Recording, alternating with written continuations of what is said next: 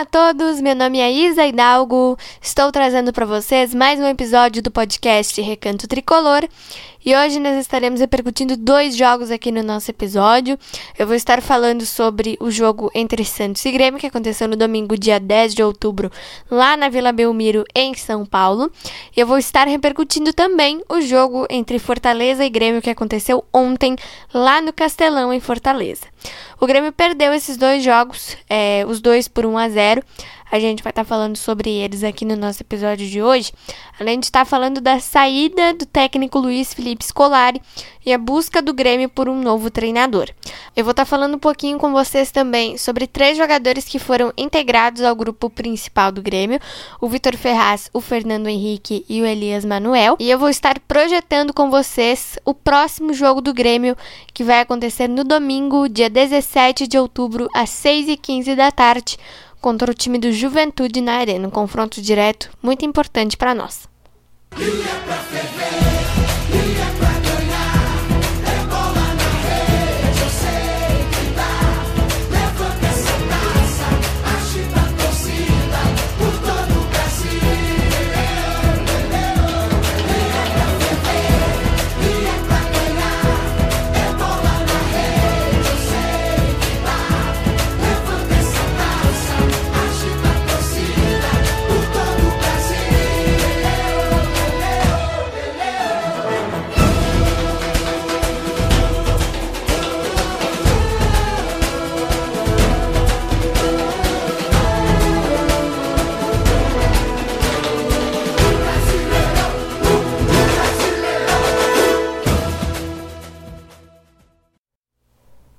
Bom, gente, vamos lá então começar nosso episódio repercutindo o primeiro desses dois jogos que nós iremos falar aqui, que é o jogo entre Santos e Grêmio, que como eu falei para vocês, aconteceu no domingo dia 10 de outubro, lá na Vila Belmiro, em Santos. Nós perdemos esse jogo por 1 a 0. O gol do Santos foi marcado pelo Wagner aos 48 minutos do segundo tempo, e o Grêmio escapou de novo de sair do Z4. A gente teve quatro oportunidades de sair da zona de rebaixamento e nós desperdiçamos as quatro oportunidades que tivemos. É, esse jogo foi um jogo é, muito importante para algumas mudanças que aconteceram. Uma delas foi a saída do Felipão, a principal, na verdade, foi a saída do técnico Luiz Felipe Scolari. Eu, particularmente, estava querendo muito essa saída para a gente ter ideias novas, para a gente ter mudanças, porque a situação do Grêmio não está nada fácil. No primeiro tempo, é, o time fez um jogo bom. O Breno fez muitas defesas que podiam ter entrado e podiam ter resultado em, gol, em gols do, do time do Santos. Então, o Breno foi, foi um dos destaques da partida, na minha opinião. Infelizmente, nós tomamos esse gol aí no fim do jogo. Em um primeiro momento, o árbitro havia anulado esse gol, mas com o auxílio do VAR, ele confirmou é, esse gol que deu a vitória ao time do Santos. Nós estamos nesse momento com 23 pontos. Ontem nós também perdemos para o Fortaleza por 1 a 0. Então nós estamos com 23 pontos, a 5 pontos do próprio Santos, que é o 16º colocado. Então, no domingo, a gente teve uma possibilidade de sair da zona de rebaixamento.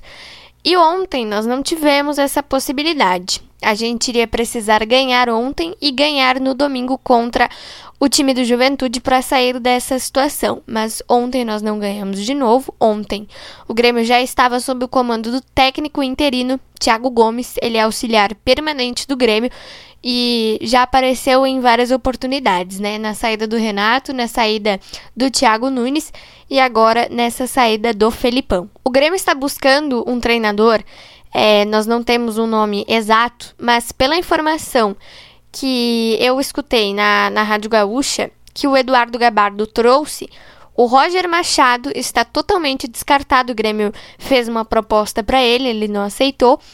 E, pela informação que eles passaram também, o Mano Menezes também está descartado.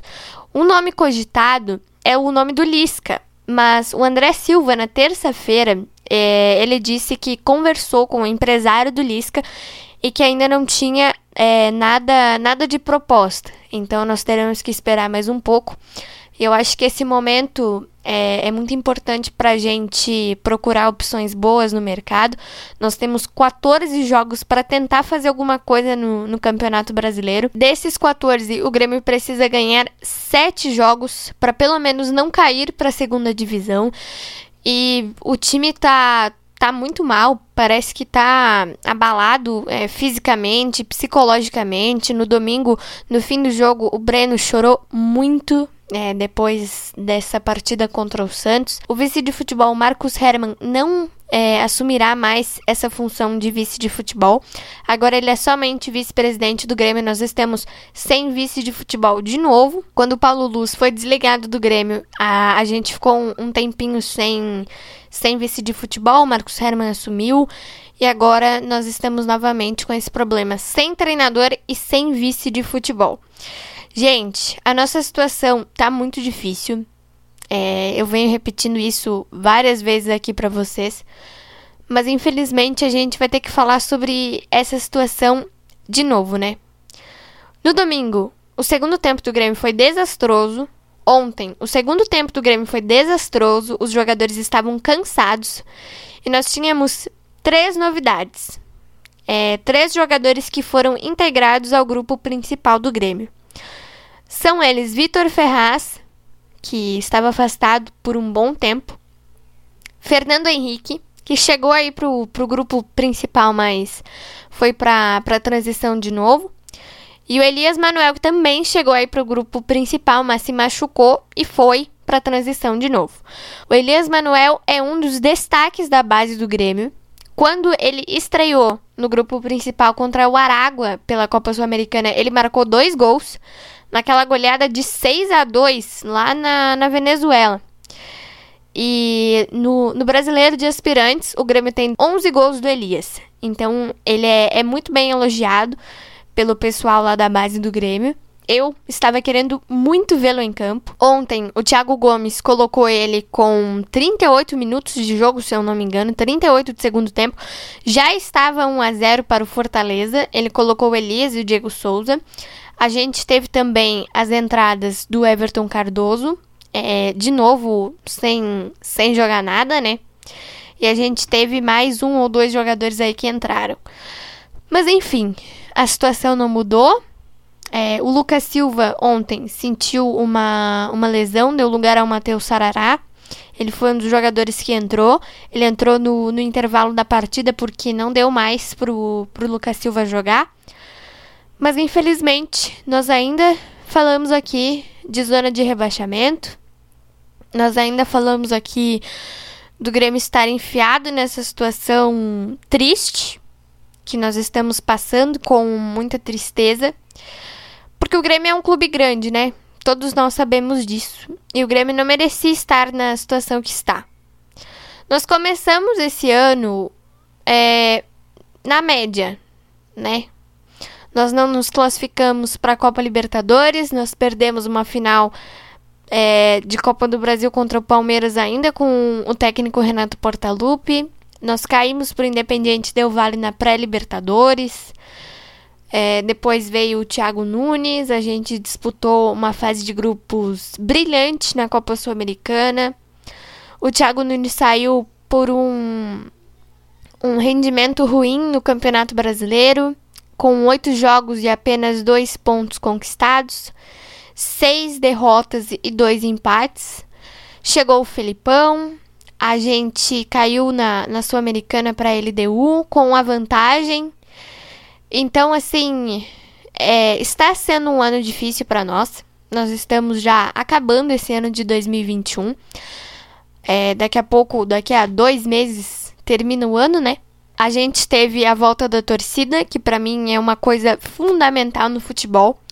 É a presença do torcedor no estádio, porque o torcedor empurra o time de um jeito ou de outro, né? Tem alguns torcedores que não podem ir ao estádio, estão em casa, é, que é o meu caso. Tem outros torcedores que vão ao estádio, que apoiam, que aplaudem o Grêmio de dentro do estádio. Mas enfim, não é a normalidade, né? Até porque nós ainda não estamos na nossa normalidade. Em dezembro está previsto para os estádios voltarem ao normal. é, voltarem a estar com a sua capacidade máxima. Não sei se essa informação é concretizada, mas foi é, o que eu escutei ontem na transmissão da, da Rádio Gaúcha. Mas, voltando aqui, a nossa situação não está nada fácil. Parece que o time tem um esforço para cair. O primeiro tempo é bom, razoável até. Os jogadores se entregam, os jogadores tentam, ok. Mas o segundo tempo é desastroso, gente. Se não fosse o Breno nesses dois últimos jogos contra Santos e contra Fortaleza, o Grêmio teria tomado goleadas. Contra o Santos podia ter saído 4 ou 5 a 0. Contra o Fortaleza, 3, 4 a 0, né? E é isso aí. Porque o segundo tempo do time do Grêmio nesses dois últimos jogos foi um negócio assim sem explicação de tão ruim que foi. A gente tem que jogar bem nos dois tempos do jogo e a gente tem que fazer bonito nos dois tempos. Jogar um futebol razoável para tentar ganhar as partidas, porque senão a gente vai cair. E parece que o time está se esforçando para isso, infelizmente. Eu não queria estar vendo isso. Vocês que estão me ouvindo também não queriam estar vendo isso. E nenhum torcedor gremista queria estar vendo isso. Porque o Grêmio é um clube imortal a gente tem fé. E agora a gente tem 14 jogos para sair dessa situação que nós estamos. Se o Thiago Gomes vai ser efetivado, ninguém sabe. Se o Grêmio vai buscar um nome, ninguém sabe. Se esse nome que o Grêmio vai buscar vai vir, ninguém sabe. Nós teremos que aguardar os próximos capítulos dessa novela, que já se repetiram duas vezes. Nós estamos na terceira agora, só nesse ano. Então nós teremos que esperar. E agora no domingo a gente tem mais um compromisso, dessa vez dentro de casa, contra um dos nossos adversários diretos, que é o time do Juventude. O Juventude ontem perdeu para o Flamengo, lá no Maracanã por 3 a 1 E eu acho que dá, gente. Acho que dá para o Grêmio ganhar com esforço só com esforço. O primeiro tempo do time tá bom. Mas um jogo de futebol não é só 45 minutos. São 90 minutos mais acréscimos, que o Grêmio precisa jogar bem. Os jogadores estão desgastados, estão abalados, estão sei lá o quê. Mas a gente precisa sair da zona de rebaixamento. De uma forma ou de outra. Porque assim não dá. A torcida não merece, só que a comissão técnica e a diretoria do Grêmio também tem que ajudar. É o que eu falei para vocês no último episódio, na última repercussão. Trabalho em equipe é importante. Ninguém vai conseguir tirar o Grêmio da zona de rebaixamento sozinho. Só com trabalho em equipe que o Grêmio conseguirá sair ou não da zona de rebaixamento. Eu espero muito do fundo da minha alma que sim. E domingo dá para ganhar. Com um futebol bom. E nos 90 minutos de jogo, né? Porque só nos 45 primeiros não dá. A gente tem que jogar bem nos 90 minutos. É fundamental que nós, torcedores, é, que a gente apoie o time, mesmo chateados. Eu estou sentindo isso. Eu estou muito chateada, eu estou muito triste, eu estou muito impaciente com toda essa situação. Até porque eu não queria ver o Grêmio nessa situação. Mas mesmo assim, eu tenho esperança, eu tenho otimismo que tudo isso vai passar. E vai sim. Porque o Grêmio é grande, forte e o Grêmio é imortal. E a gente sabe de tudo isso. Só com o nosso apoio, com o esforço dos jogadores, com o esforço da diretoria, que, que vai dar certo nós, torcedores, temos a missão de apoiar o Grêmio. Porque nós não estamos lá dentro, nós não estamos treinando, nós não estamos jogando futebol pelos jogadores, nós estamos só aqui fora apoiando. Então, esse é o nosso papel.